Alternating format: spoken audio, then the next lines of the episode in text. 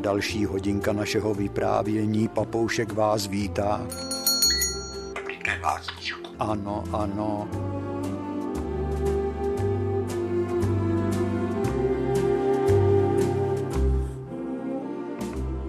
Naše autorská trojice vás vítá a přeje jen to nejlepší. Člověk je vždycky překvapený, že je rok pryč.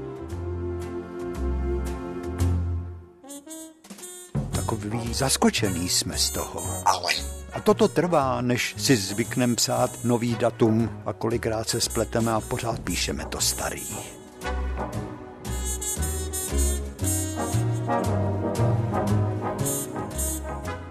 Papoušku, to tebe nemusí vůbec zajímat. Ty datum nemusíš psát. jak se máš? Jo, a starosti, jaký ten rok asi bude.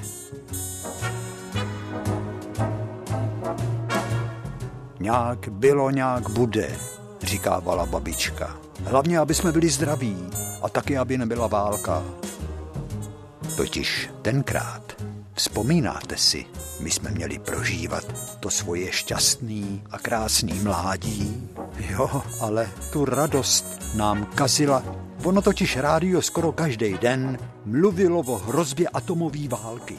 To rádio vysílalo denně. To kazilo náladu.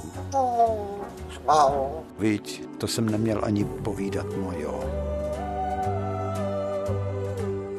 To už jsme zapomněli a ono se nemá zapomínat zase tak. Jo, člověk musí znát svoji minulost, aby mohl pochopit tu současnost, ne? Tak se to říká nějaký filozof.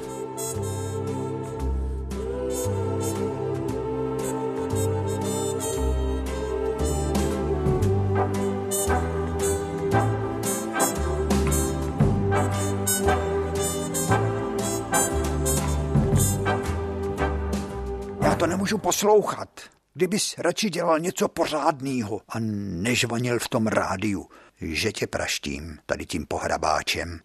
To babička hrozila na tu dřevěnou skříňku s amplionem zakrytým brokátem a vedle amplionu, vedle toho brokát, nebo pod tím brokátem, bylo tak něžně svítící pestrobarevně sklo ze stupnicí, kde byly jména měst. Číst si tam jména na rádiový stupnici, to člověk prožíval zvláštní vzrušení, že jo? Ale to babičku nezajímalo, ta by nejradši, že tě praštím tím pohrabáčem. Stejný keci každý den. Radši jdu dát slepicím a králíkům krmení. Táto, že to můžeš vůbec poslouchat. A děda říkal, baba, ba, já to ale ani neposlouchám, já si tady luštím křížovku. Pro dědu a babičku, kterým bylo tenkrát už přes sedmdesát, jako mě je teď, to je zvláštní, jak se ty kruhy času uzavírají. No jo, to dění ve světové politice dědu ani babičku už nezajímalo. Oni si žili svý stáří, obklopeni sousedy a navštěvovány svými dětmi. A babička se věnovala tý havěti, jak říkala slepicím králíkům. A když byl Beran, tak Beranovi, co do mě trkáš, já tě taky, počkej, ty pacholku, kdybych já tě taky tak trkla. To byly stálí takový dia monology. Čumíš jen promluvit, ale nic neřekneš. To papoušek mluví, viď, Žando? Já jsem papoušek. Já jsem... No jo, ty jsi filozof, papoušku. Jo, žili si svý stáří, prožili už dvě války. A že by měla přijít třetí, na to radši ani nemysleli.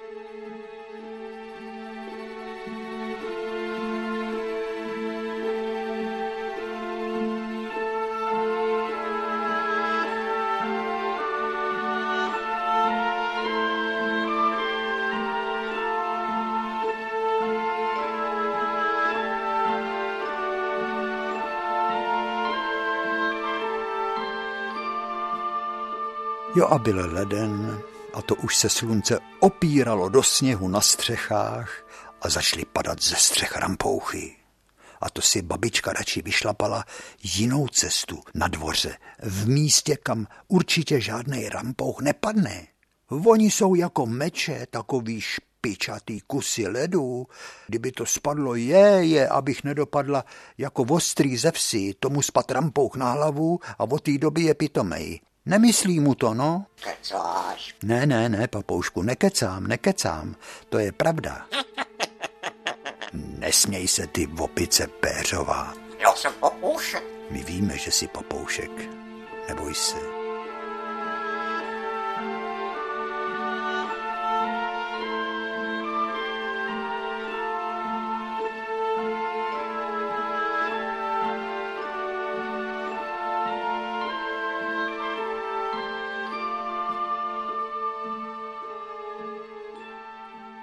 Tak jeden rok skončil, druhý začal a vzpomínám si, jak děti chtěli být do půlnoci vzhůru ze Silvestra na Nový rok.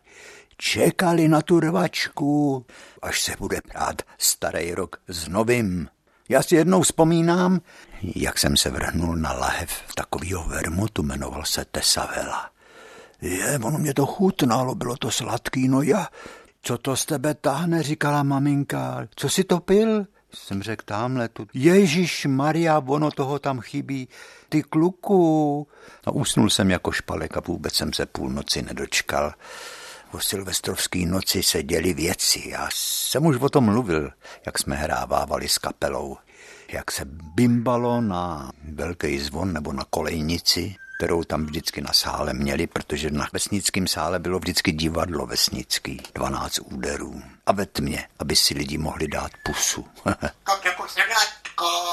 no ty se ale chováš, víš, co by tě řekla má maminka? Ty jsi rošťák nevycválanej. Pusinku? No, máš na to právo takhle jančit. Když jsi pětiletý mrně, uliční, A díl ku, ku, ku, ku, ku, ku, ku, ku, ku, ku. A já bych tak rád viděl, jak se budeš chovat, až ti bude 80. Tolik se prej můžeš dožít, jak se píše v knihách o papoušcích. Co všecko budeš umět? A to sebe. Možná, že budeš umět i cizí řeči. A jak budeš moudrá, Žaninko. Já teprve totiž teď začínám rozumět stáří, víš? Dřív jsem se díval na staré lidi, sice se zalíbením, ale jako jen na zajímavé, vrázčité modely, který jsem tak rád kreslil. Ale celý život mě trvalo, než jsem pochopil, že i ta nejvrázčitější babička byla kdysi dívka, slečna, mladionká a ty brázdy vrásek jí postupně do tváře vyril čas. A že za každou vrázčitou tváří je život se všemi vzestupy a pády. Už si dokážu totiž představit, že právě v takový vrázčitý tváři se zrcadlí osud. Proto s větším zalíbením ty tváře pozoruju. Protože taky vím, že čas je neúprostnej a že třeba už zítra, zítra ta vzácná bytost, která je na světě jenom jediná. Jediná naše sousedka, která každý den chodí uklízet hrob, chodí kolem nás a vždycky promluví pár slov se Žaninkou, která jí někdy tak odbyde. Žando, ty seš takovej uličník, víš? Ty lidi, jak se zarazí. On ten darebák, víte, co říká? Kecáš. Kde jsem přestal? Jo, právě ti staří jsou tak zranitelní a zítra už ta vzácná bytost na nás může hledět tam od někud z těch tajemných výšin věčností.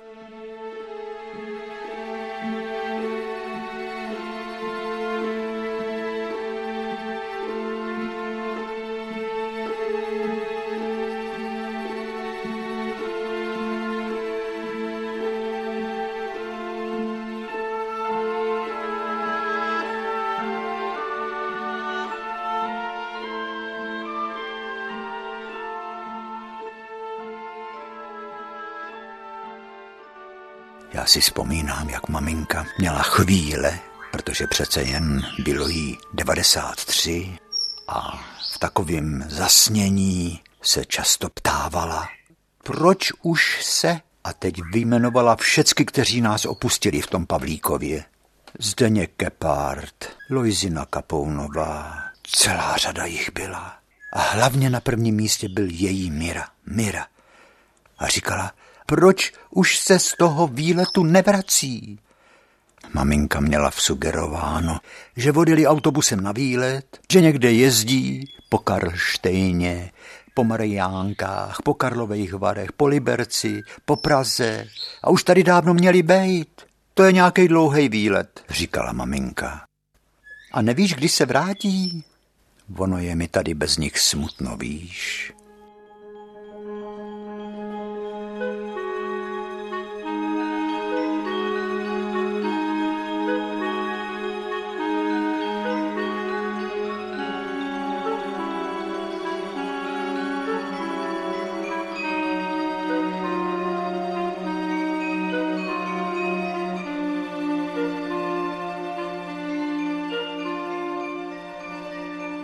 Dětský hry na kolotoči, třeba že uplynul celý život, tak ten pocit z toho točení v té veliký vejšce na řetízkovým kolotoči na dřevěný sedačce se mě vril do paměti přesně.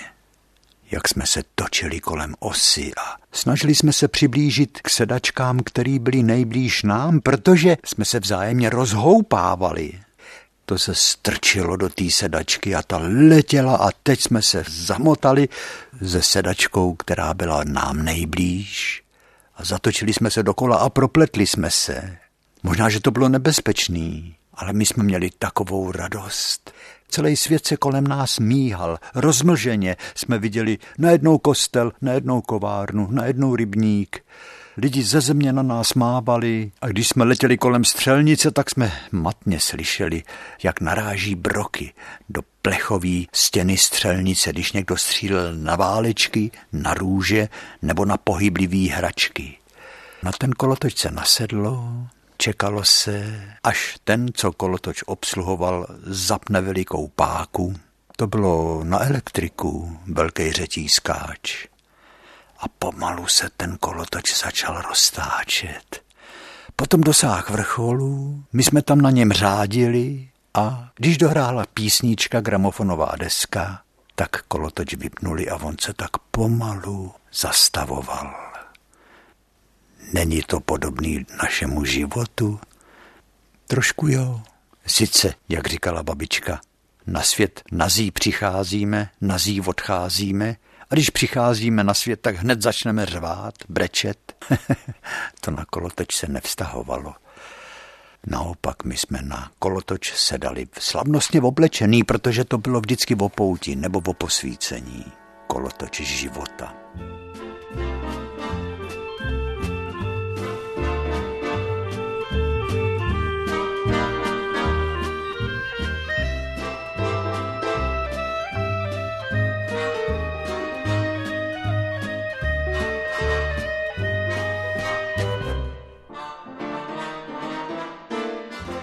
A během let se stále sbírají zkušenosti a vědomosti.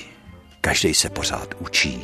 Počínaje panem starostou a konče slepým Emílem, bydlícím v pastoušce. Ty starý lidi v kolotoči života nazbírali zkušeností nejvíc. Vezměme třeba jen ty chlapy, který v první světové válce válčili na bitevních polích, jak nám o tom napřání tak rádi vyprávěli. To bylo v lese v Karpatech, sněhu metr a natáh z fajfky, třeba pan Kotík. A ty kuličky z pušek a kulometů, ty hvízdali jak vosy a s praskotem se zavrtávali do kmenů borovic. To byly zvuky jak v pekle. A najednou kousek vedle nás se rozdulněly kanóny. Jo, oheň palby kdo zažil, do smrti na to nezapomene. Sníh se barvil krví. Nejhorší bylo, když ti tvůj nejbližší kamarád umíral před očima. Sténal, pít, pít. No tak jsme mu dali felt flašku. To bylo krutý. Bůh nás před takovým peklem chraň. A hlavně jsme vůbec nesměli myslet, proč musíme střílet do lidí, který nám vůbec nic neudělali, který neznáme a oni zase stříleli do nás. A každý jsme měli doma rodinu, ženu a děti. Jo, bezmyšlenkovitě plnit rozkazy velitelů. k zemi vpřed pal. A vy, haranti pitomí, si teď hrajete na vojáky, na válku a nad hlavama lítají éra s bombama. Furt dokola, blbej kolotoč lidi jsou nepoučitelný.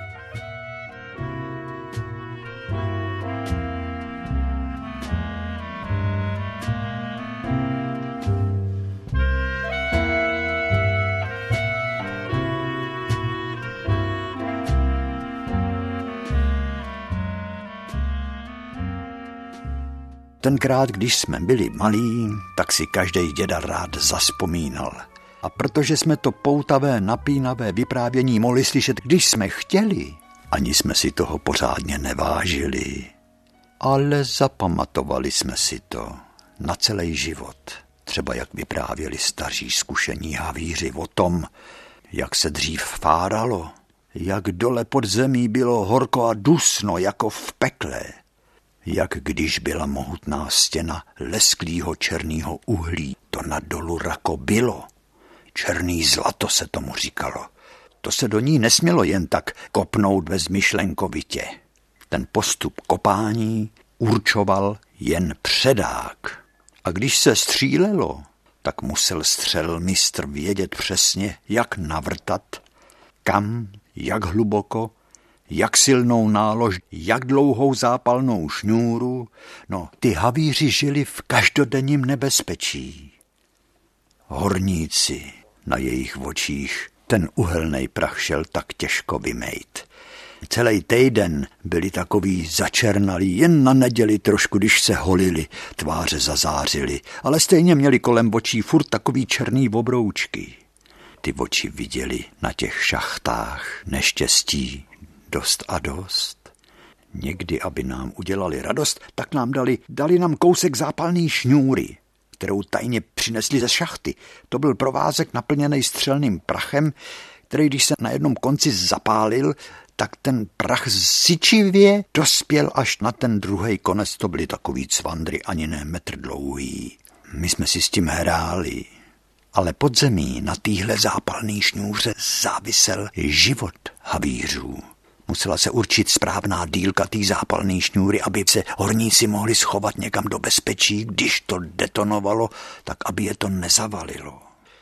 Já jsem tu těžkou práci pod zemí nemohl pochopit. Oni ještě na tu šachtu jezdili ráno na kole a svítili si na cestu karbitkama. Po takový těžký směně se ze šachty odpoledne zase na kole vraceli domů, vyhladovělí, zasedli rychle k pozdnímu obědu a pak se svalili na kanapé. Novinama si přikryli tvář a tvrdě usnuli. I když otevřenými okny pronikal hluk zvenku, bučeli krávy a my děti jsme řvali, tak spali tak tvrdě, že je to neprobudilo. Za hodinu vstali a dali se do práce. Doma, na hospodářství, často zapřáhli krávy a jeli na pole. I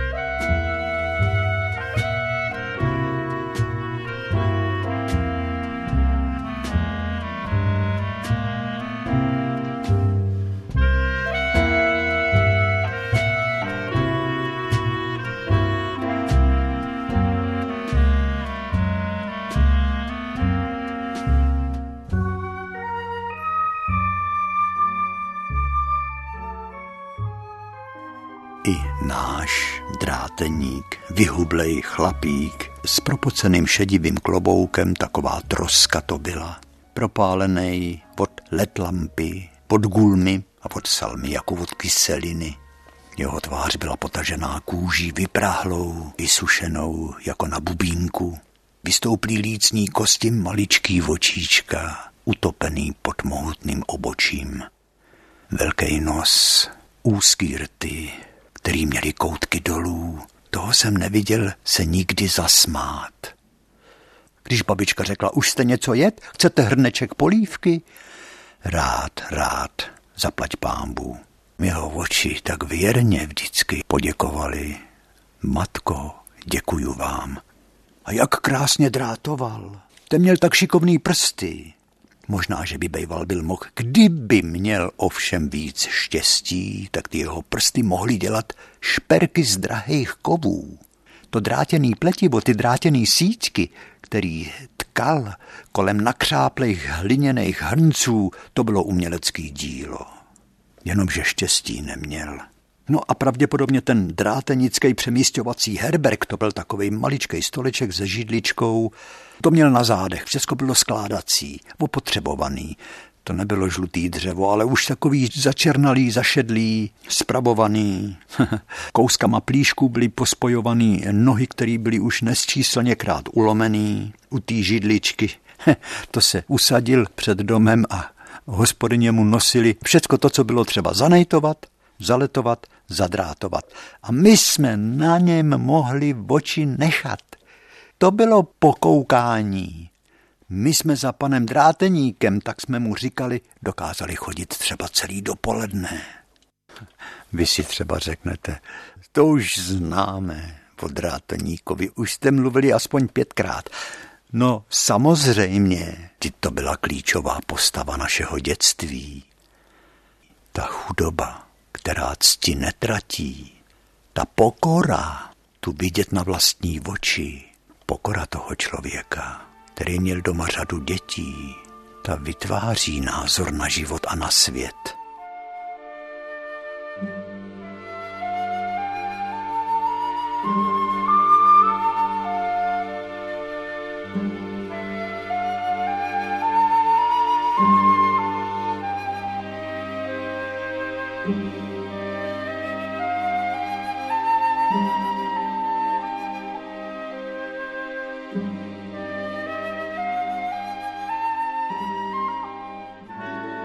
Toho zběsil se točícího kolotoče života, často plnýho dřiny. Dokázali velký lidi ale uniknout.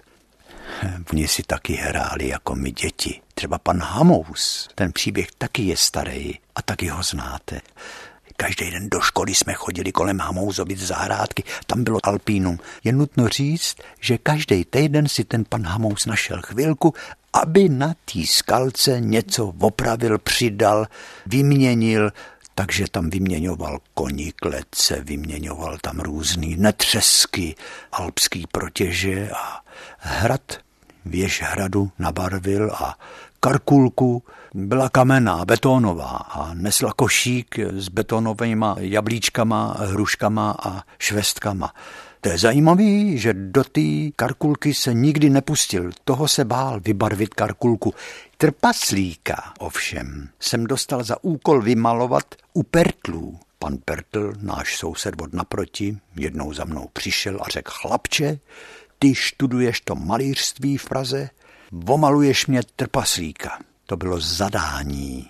Já tě to zaplatím. Ne, pane Pertl, to já vám udělám zadarmo. Ne, když jsem řekl, že zaplatím, tak zaplatím. Tak jsem si vzal volejový barvy, paletu štětce.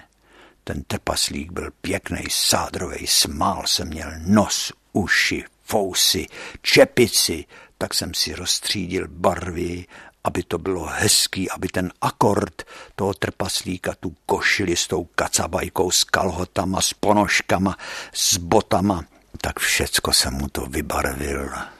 Jirko, musím tě říct, že seš opravdu kumštýř. Tak to byl vlastně můj první kšeft. Další skalku na tu ovšem jezdil pan Čermák až z Prahy. Ta byla na zahrádce u Čechů, taky jsme kolem ní chodili do školy a ta byla krásná, veliká, plná nádherných kamenů, který se ve slunci leskly.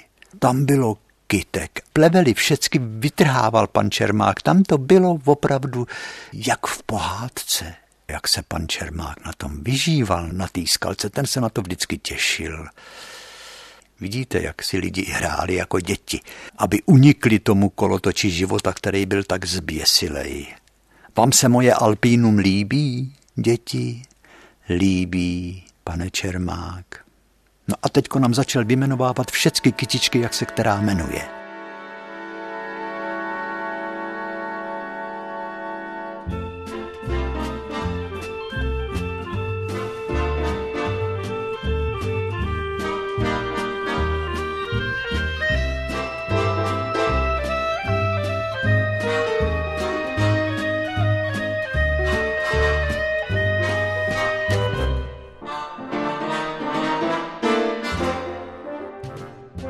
A jak to bylo s tím mým kolotočem života?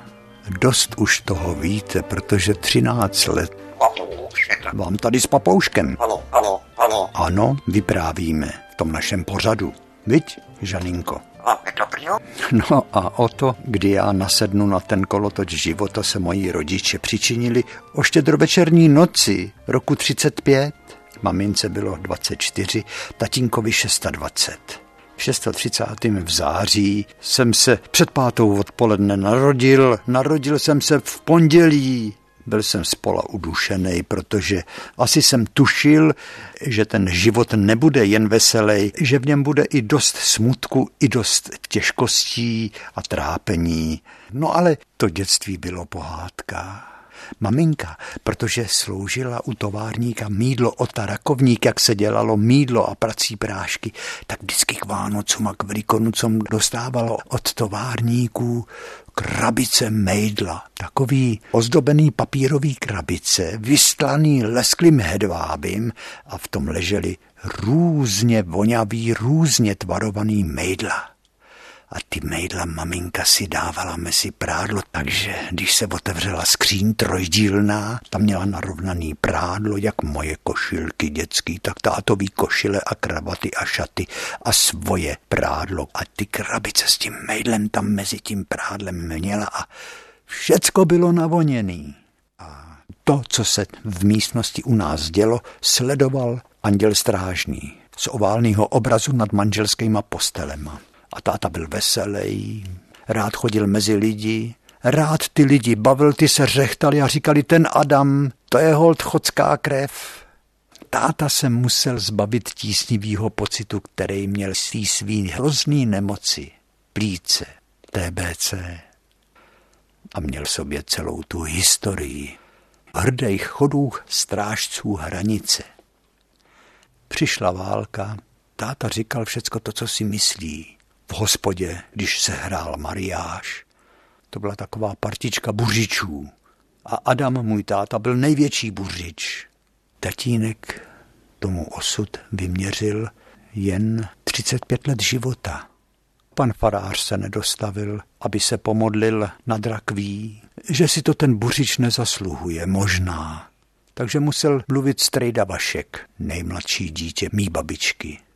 A muzika do toho hrála a potom přicházeli lidi a já si vzpomínám, jak pan učitel Lolber, můj třídní učitel, který se podepsal na mý první vysvědčení, jak ke mně přišel, pohladil mě po vlasech a řekl hodně štěstí, Jiříku, hodně štěstí, protože věděl, co to je nemít tátu.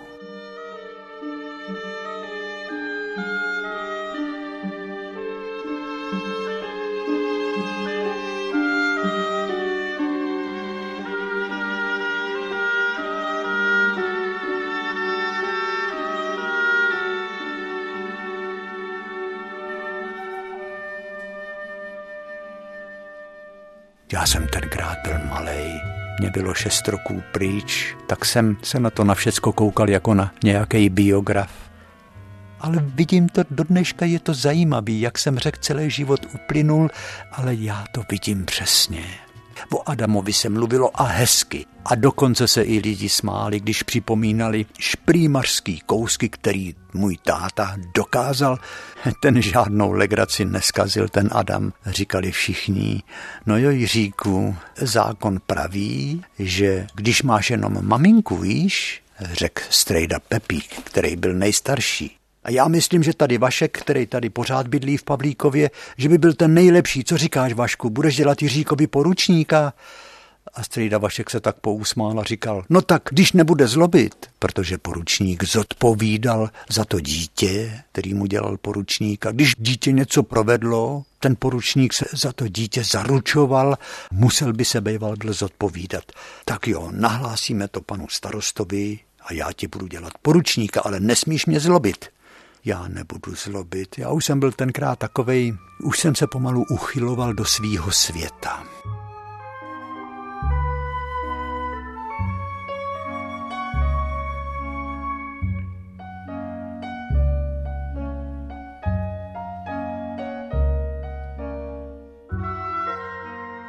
Maminka začala nosit smutek, já byl polosirotek. To jsem slyšel třeba, když mě maminka poslala do konzumu pro kvasnice. Dobrý den jsem pozdravil, dobrý den Jiříčku, řekli ženský, co tam byli a začali si něco šeptat, on to nemá lehký, ta Mařenka taky ne, on je polosirotek. Co pak dělá maminka? Něco plete. A co pak plete? Asi přeplejtá ten můj pulover, že prej ze všeho vyrostu. To je tak vždycky s dětma, ty rostou. Taky pozdravuj, ju, to se u nás na Rakovnicku říká pořád ju. A i když jsme dům u dědy a babičky museli uvolnit pro strejdu Vaška, který mu se narodil Milánek, tak pořád jsme měli pod babičky všecko, co jsme potřebovali. Brambory, mouku, máslo, mlíko, chleba ten pořád babička pekla. Každý týden pekla, já nevím kolik bochníků. To byl chlebíček, kde pak takovej už se nikde nesežene. Si pamatuju, jak babička ho zadělávala v díži kopistem a ta roztopená pec a ta vůně. Jo, i tak jsme s maminkou žili hezky,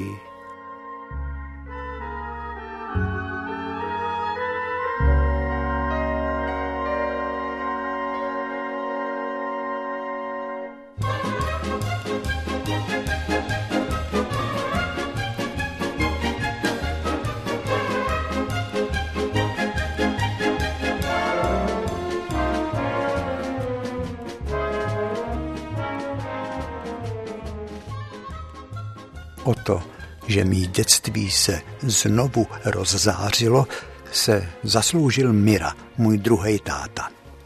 Přišel do Pavlíkova v roce 1942. U pánků naproti kostelu si zařídil kadeřnictví. V dubnovém ránu toho roku otevřel roletu a čeká na prvního zákazníka. To bylo napínavý, na to vzpomínal celý život přišel elegantně oblečený starší pán s deštníkem staženým do špacírky hole. On ten člověk byl podobný nemliš herci Miloši Nedbalovi. Měl taky holou hlavu, jo, takový přísnej, vypadal přísně a řekl, tak pane mistře, já už delší čas vím, že tady budete provozovat kadeřnickou živnost, tak mě těší, že jsem váš první zákazník. Já jsem Maloch ze Všetat, učitel na penzi a přeju vám, abyste tady byl šťastný. A jestli vám můžu dát nějakou radu, to víte, já ty lidi znám, tak pamatujte, že lidi jsou různý, že mlčetí je zlato, protože lidi na vesnici si všecko řeknou. A některý lidi jsou zlí v téhle zemi zvlášť. Já vím, že mlčet je těžký, protože řeči k holičství patří jako kůrka ke chlebu. Řeknu vám jedno, pane mistr, až ta válka skončí. Běda, jestli nás osvobodí rudá armáda, totiž kam ruský voják jednou vkročí, tak se tam odtud nehne a chce tam zůstat na věky. Já v Rusku jako voják byl. Já to znám a vím, o co jim jde. Tady máte pro štěstí, diškereci.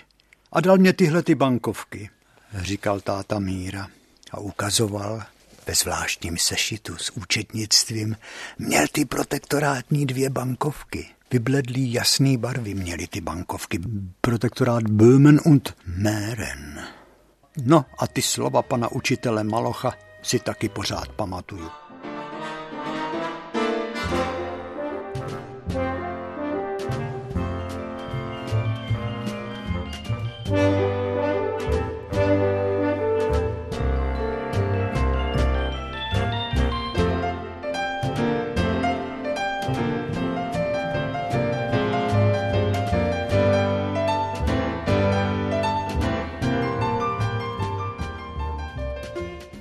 Klukama jsme si hráli pořád sice ještě na válku, ale taky jsme pořád něco vymýšleli. Třeba když byly hony a my jsme měli myslivcům nosit patrony, tak Franta Capone, to byl náš předák, dneska se říká frontman, vydal rozkaz, že každý musí si ulejt dvě patrony s brokama, že Mirek Štambach potom z toho udělá dělo a s tím budeme jezdit na zajíčce.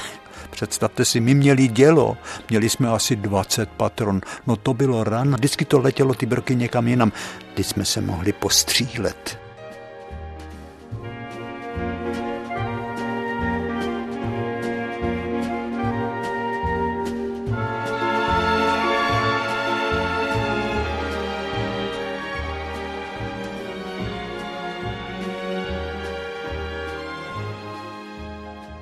To bylo mý životní štěstí, že do mýho života ten táta Míra vstoupil.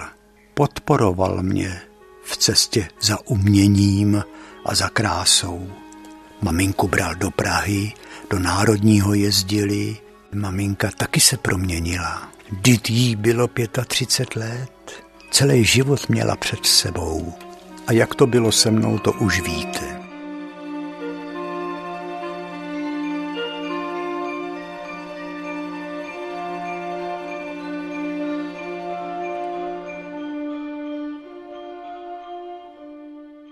Když jsem pořád kreslíval, kreslil jsem všecko. Kreslil jsem podle těch pitomých ilustrací v rodokapsech, jak kovbojové po sobě střílí, nebo jsem dělal variace na kresby, které vycházely v časopise, kde vycházely rychlí šípy, jak se ten časopis jmenoval, buď Junák nebo Vpřed, to už nevím. A taky jsem se koukal kolem sebe, jaký obrazy kde uvidím, Nejhezčí jsem viděl u sklenáře Beneše v Rakovníku, o tom už jsme mluvili. Tam byly takový krásný březový háje. Kolem potoků kvetly blatouchy. Po modrým nebi pluli bílí obláčky, ďábel z toho úplně vedle. Tam stál takový pán. Bílý vlasy skoro až na ramena, na hlavě bohémský širák. A pan Beneš říkal, hm, tady ten hok sem pořád chodí a líbí se mu ty vaše obrazy. Já jsem zrudnul. Tobě se to líbí? Jo, a když jste je maloval? To je před válkou. A já, když jsem ty obrazy maloval, tak tebe ještě maminka koupala v železňáku. To se tak říkalo. Ale jak ty dny plynuly, tak jsem měl pořád větší a větší výčitky, když jsem kreslil. Protože jsem viděl, jak všichni kolem mě držou jak babička se od rána nezastaví, pořád někam cupitá, pořád někam spěchá. Tu pro trávu, tu pozbírat spadaný jabka, podívat se, jestli už jsou zralý makovice na naší zahradě. Žaninko, ty si ještě mák nikdy nejedla, já ti ho někdy dám. Já jsem ráda. No ta měla do bodu, ta se nezastavila od rána, chvilku si odpočinula u oběda, nebo večer potom, když pad soumrak, tak držela chvilku černou hodinku. Potom zase musela vstát a všecko pozavírat, všechny chlívky, kurník se slepicem a podívat se, jestli mají krávy co pít. To samý i ten děda, který nemohl, protože měl jenom jednu ruku k práci, když měl levou ruku ochrnutou z války. Sousedi, všichni dřeli. A já jsem si tak kreslil jenom a říkal jsem si, to přece není normální.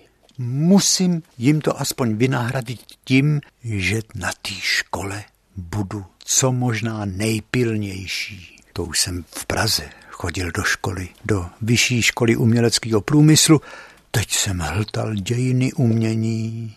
A když nám v nauce o slohu profesor Tomášek přednášel o Florencii, o italské renesanci, o slavné soše Davida od Michelangela Buonarrotiho, já jsem se přihlásil a řekl jsem, pane profesore, já na té Florenci vystupuju každý pondělí ráno z autobusu a žádnou sochu jsem tam neviděl. To byl smích. Celá třída se řechtala v duchu si říkali, no ten je blbej. On si plete Florence s Florencí. Pan profesor Tomášek řekl, chlapče, nic si z toho nedělej. Vždyť žijeme v takové době, že se cestovat nedá. Až tam někdy do Florencie pojedeš, tak se na toho Michelangelova Davida podíváš a uvidíš, že mluvím pravdu. Je to jedna z nejkrásnějších soch na světě.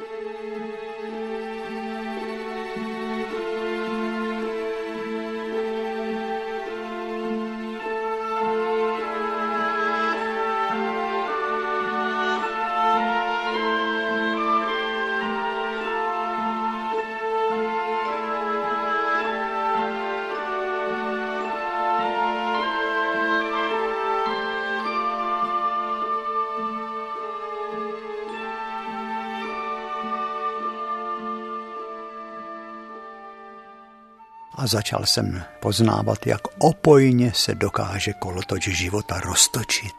Že člověk jenom lapá po dechu. Na takový dítě to byly úkoly. Naučit se grafické techniky, linorit, dřevorit, rýt do kovových desek, suchou jehlu, leptat měď, leptat zinek nebo akvatinta, mecotinta, kresby, jiná kresba je perem a tuší, jiná kresba je tuškou, akvarel vodovkama, základy olejomalby, jak se musí začít lazurníma tekutejma barvama a postupně přidávat pastózní vrstvy, jaké jsou základy kompozice, kompozice na osu souměrnosti nebo kompozice do trojuhelníku, kompozice na zlatý řez, rozebrat díla starých mistrů, kde je hlavní svislá, kde je hlavní vodorovná, kde je hlavní šikmá a kde je hlavní protišikmá. To všecko dělá tyhle ty základní směry, které jsou někdy jen tvořený jemně osvětlenýma částma těl. Harmonické kompozice dělají každý obraz krásným. No, prožíval jsem šťastný doby života. Deset let studií uteklo jako voda.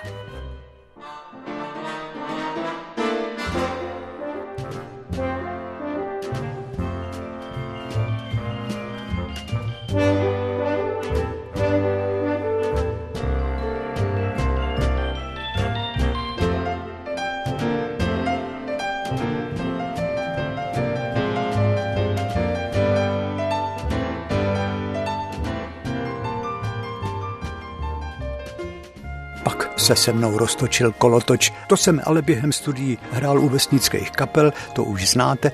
Pak jsem na devět let zmizel v Černém divadle Jiřího Srnce, ze kterým jsem procestoval svět.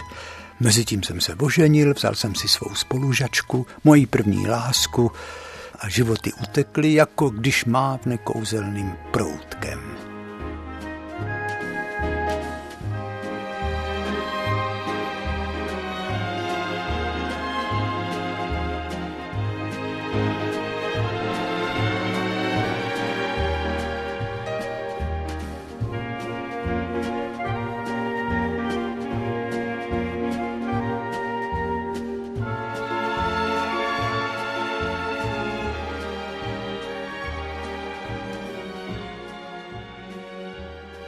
Žando, i tobě to letí, nemysli si. Mám tě ráda, mám tě ráda.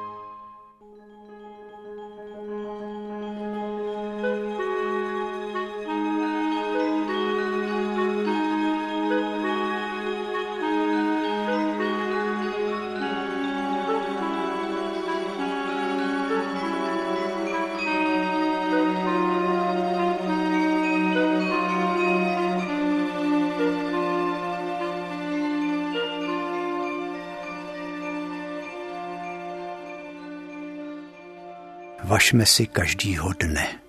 Jak jsme říkali posledně, jsme tu na světě jen hostem a každý den k smrti rostem.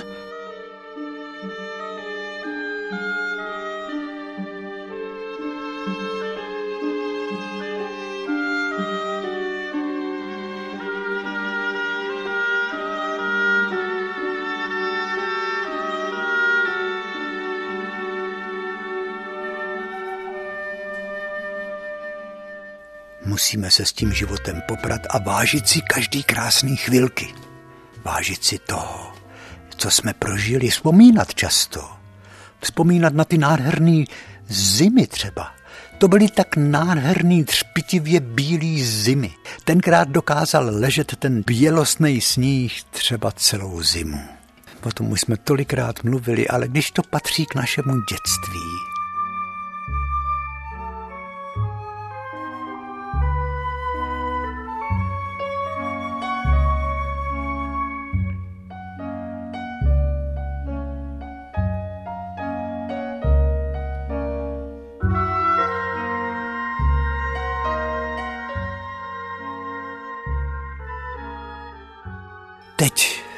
to celé společenství mých strejdů a tét, my jsme byli taková, no, babička s dědou vychovali dobrý, čestný děti.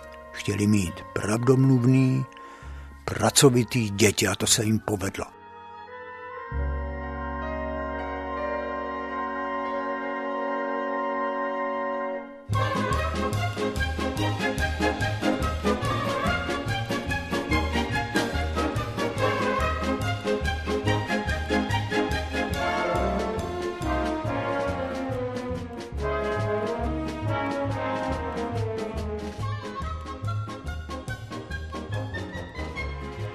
Maminka, když jí bylo 18, tak ji poslali do rakovníka, Ona pomáhala nejdříve v hospodách a potom se stala správkyní domácnosti v továrně u Otů.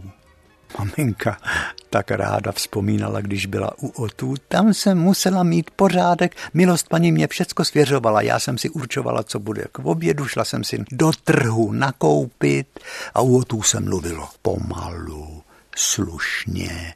Tam se nezvyšovala hlas, tam se vychovávali děti, takový noblese a kultivovanosti. Maminka byla poučená a snažila se mě vychovávat taky tak. Jenomže já jsem přišel mezi kluky a něco jsem tak jako plácnul, jak mě to maminka učila a hned jsem dostal. Tak jsem lítal mezi dvěma světy. Mezi klukama jsem musel být hrubej, jako oni, a doma jsem musel být, abych dělal mamince radost. Tak jsem musel mluvit téměř spisovně.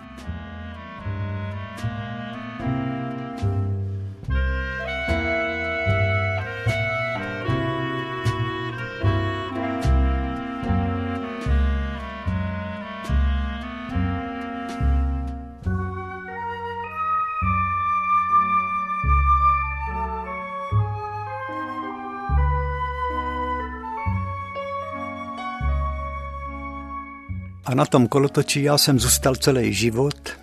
Když domaluju obraz, tak začnu nahrávat pořad rozhlasový pro vás, abyste měli co poslouchat za vydatný pomoci našeho milého papouška, vy? Ty paviáne. Já jsem orel. To víš, že jsi orel, no jo, no jistě. A superstar. Já jsem superstar. Superstar.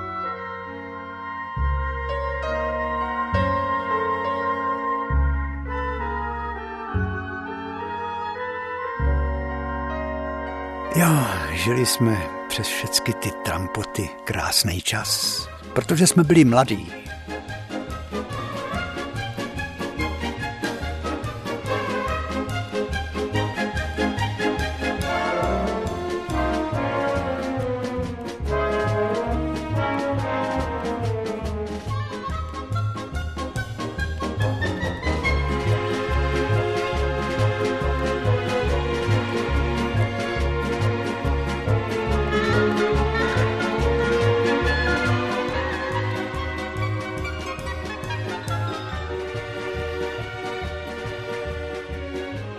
Takže vážení, s tímto pocitem radosti se s váma loučíme.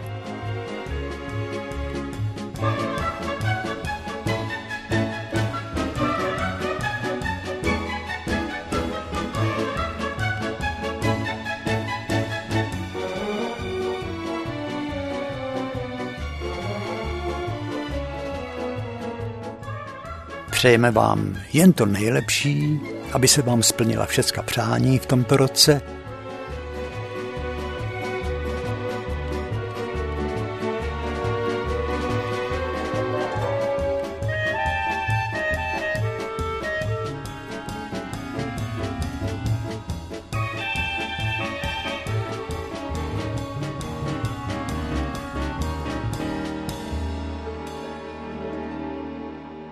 Těšme se z každé šťastné chvilky, udělejme si čas i na přátele a na vše, co je hezké. A hlavně vyptávejme se těch starších, moudrých.